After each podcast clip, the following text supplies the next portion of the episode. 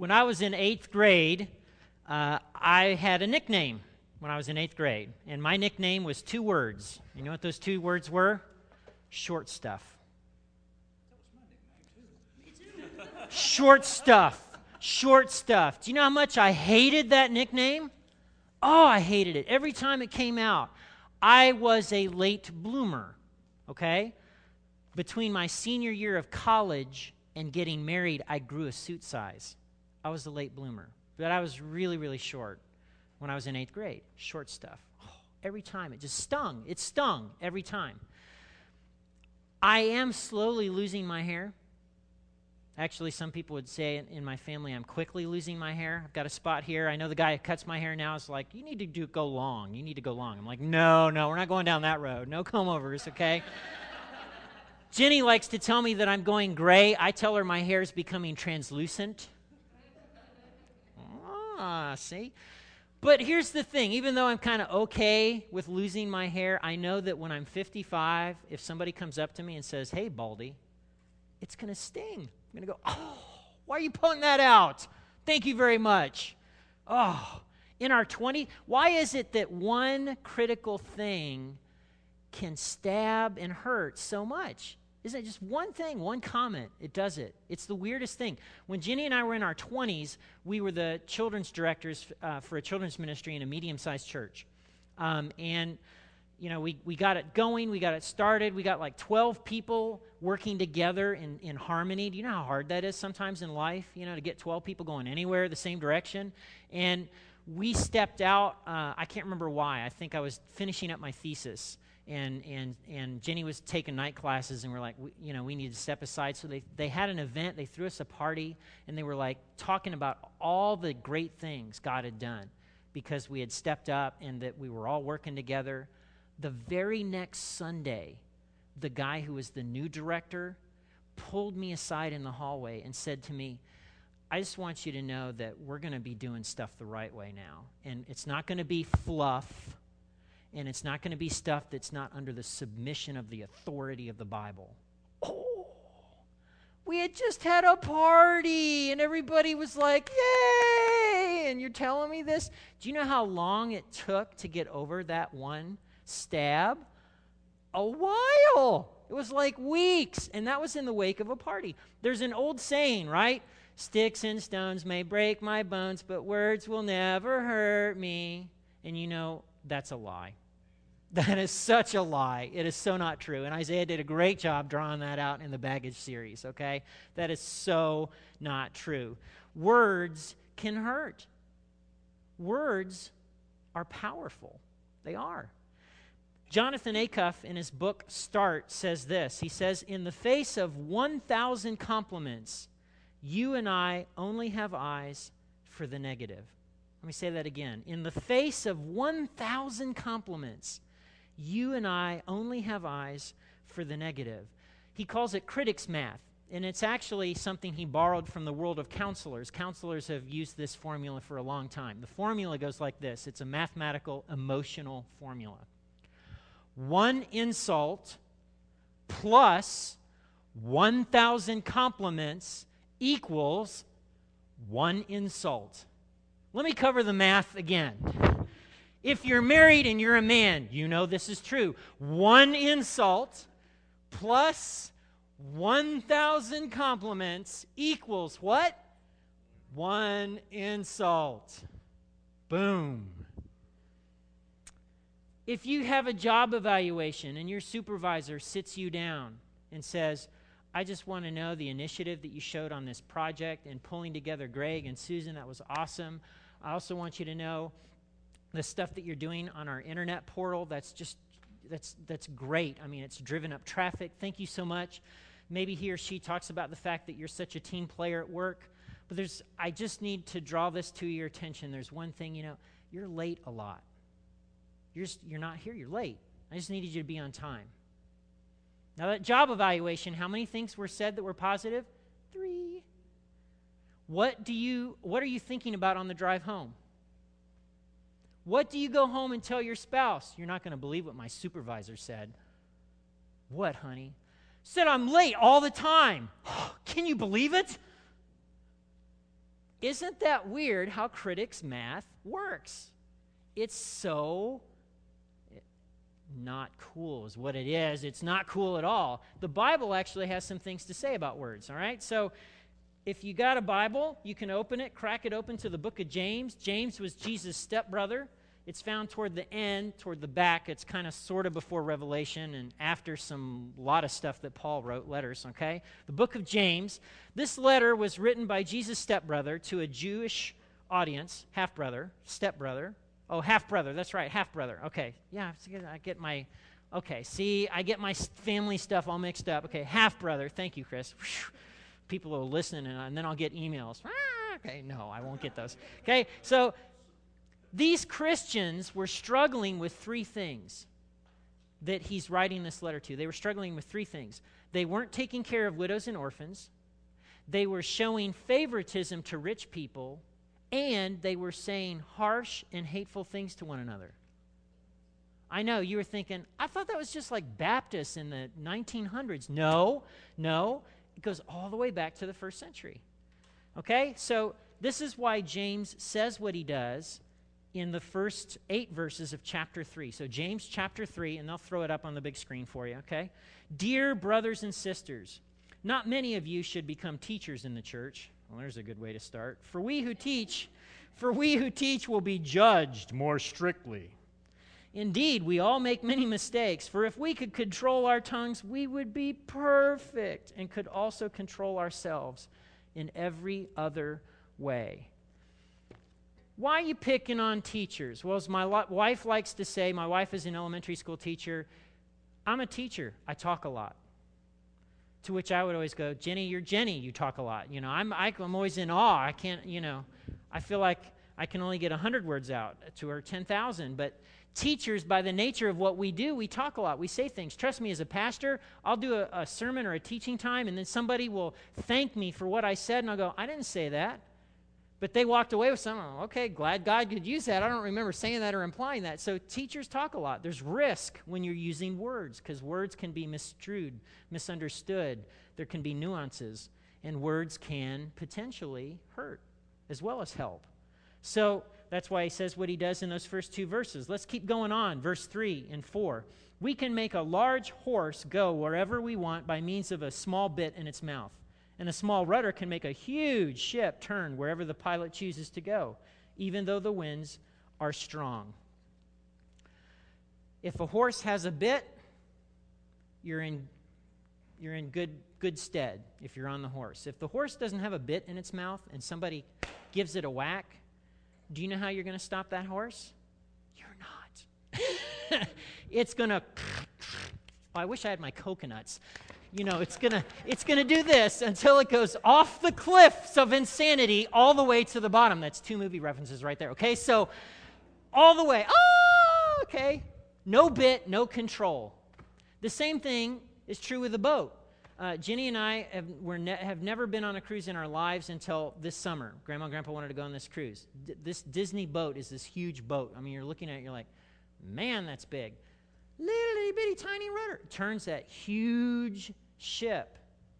I have a 14 foot kayak that's got just this rudder. It's about this big. It's amazing. It's foot pedaled. If I press my left foot, all of a sudden, you know, I'm doing this in the water. One tiny little thing totally eclipses 14 feet of boat displacement. It's the funniest thing. So let's keep going on. So, verses 5 and 6, James is giving these uh, word pictures to describe the power of the tongue. Verse 5 In the same way, the tongue is a small thing that makes grand speeches. Yes, we know, we all heard politicians. But a tiny spark, a tiny spark can set a great forest on fire. And the tongue is a flame of fire. It is a whole world of wickedness. What? Corrupting your entire body. It can set your whole life on fire. For it is set on fire by hell itself. That's some harsh stuff, isn't it? Right? Like there. I mean, it's totally dissing the tongue in the section of the Bible. But you know what?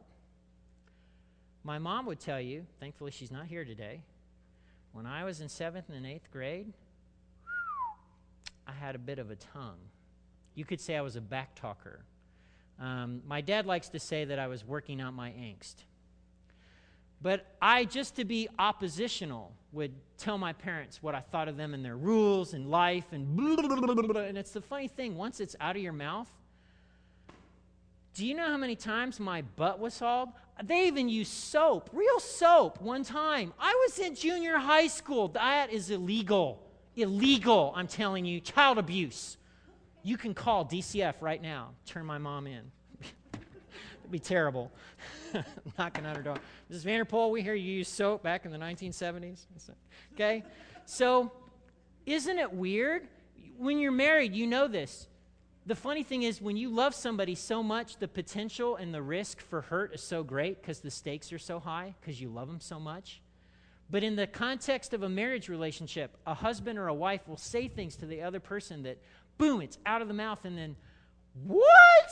You know, and then it goes nuclear, and the kids are like fleeing the house, you know, run away. okay? I'm just saying. That's why he's got this imagery. Fire in the ancient world outside of your fire pit or fireplace was a bad thing.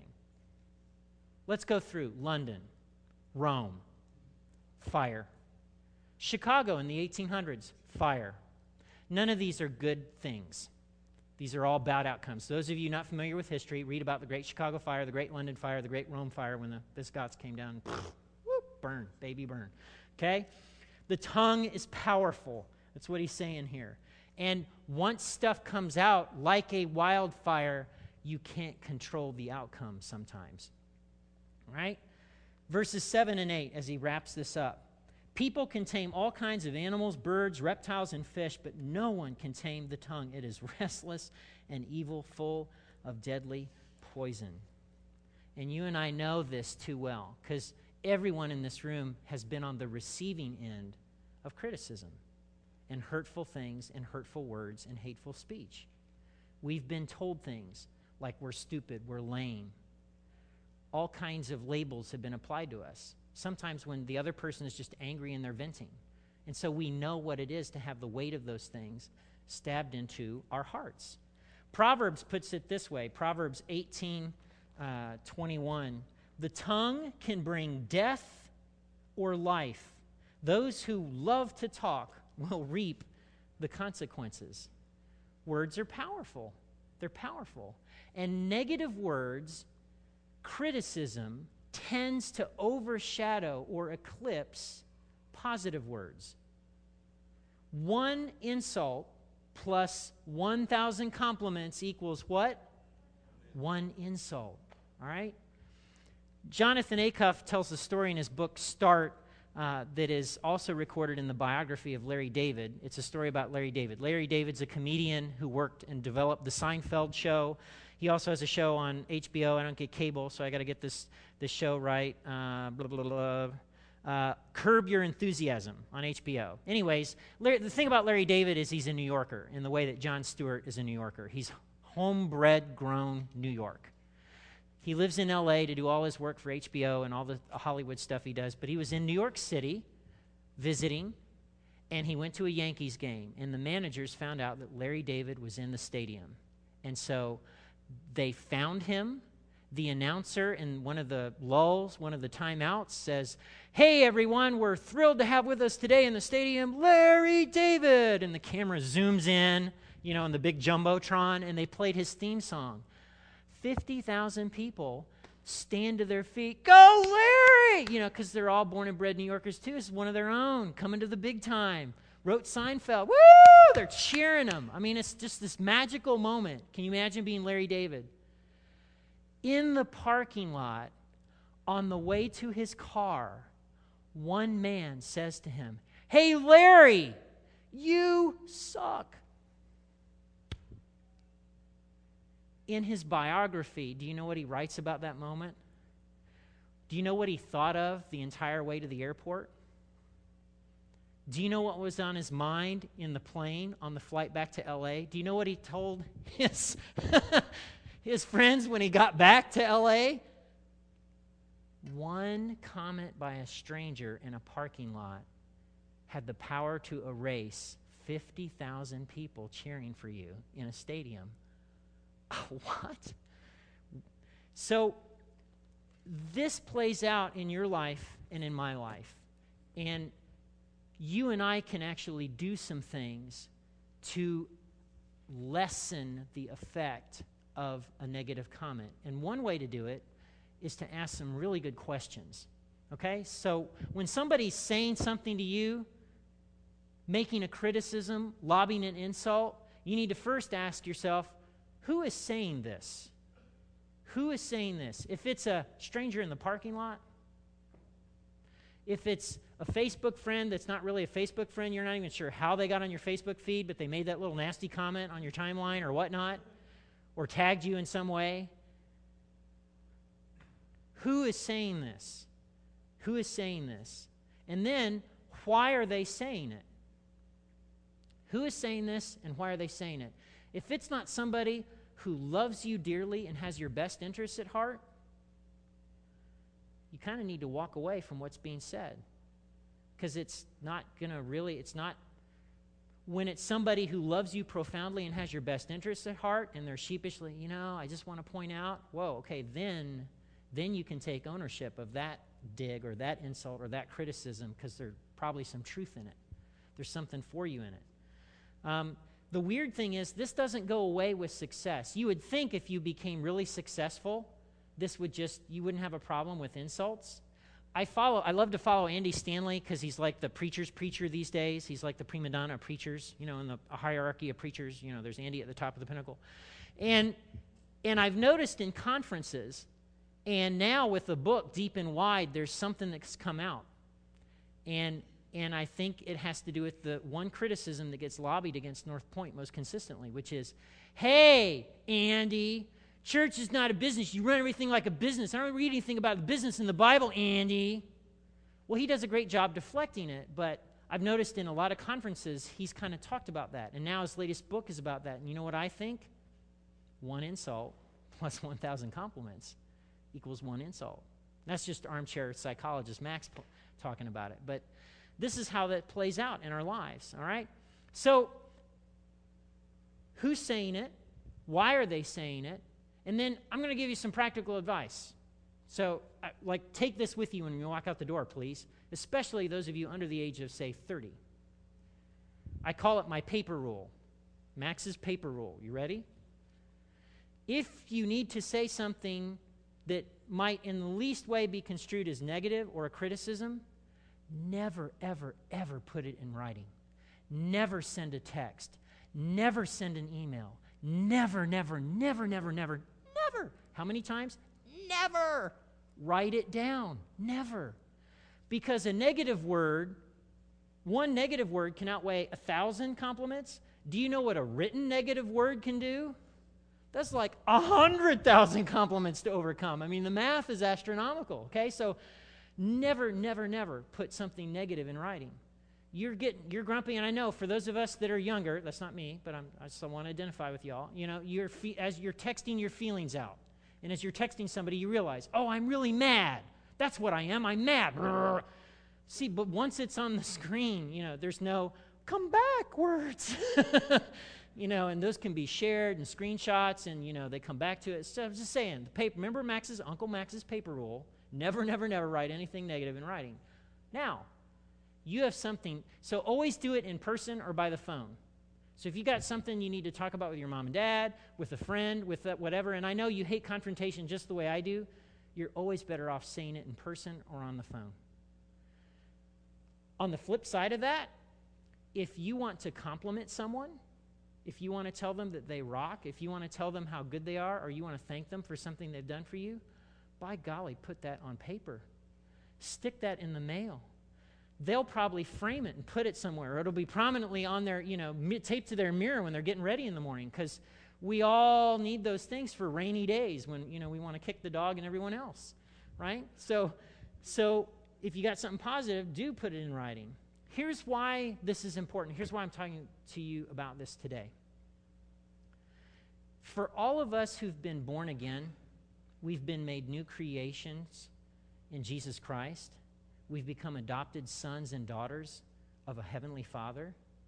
God has a lot to say about who we are. Why would we let one insult, one negative thing, one comment, define who we are in the face of the one who made us, in the face of the one who stands in heaven, cheering us on, wanting us to trust him no matter what, wanting to see his will and his wonders play out in and through our lives. Why would we allow one negative thing to counter effect the God of the universe and what he has to say about you and me? And so, again, you've heard Daniel talk about it, you've heard Chris talk about it, you're going to hear me talking about it. You can't escape Bible reading. You just can't. Why? Because when you're reading the Bible and intaking it regularly, you're getting God's perspective about who you are in your mind and in your heart. And that's like, it's like, it's like superpowers or a super cape or an Iron Man clad suit when it comes to insults. It's just, it's an empowering thing. And I want you to have your super suit when the time comes. I'm done. I want you to have your super suit, okay? Here, this is why this is important. God has a lot to say about who you are in His book. And they're good, good things for everyone who has been born again and adopted into His family.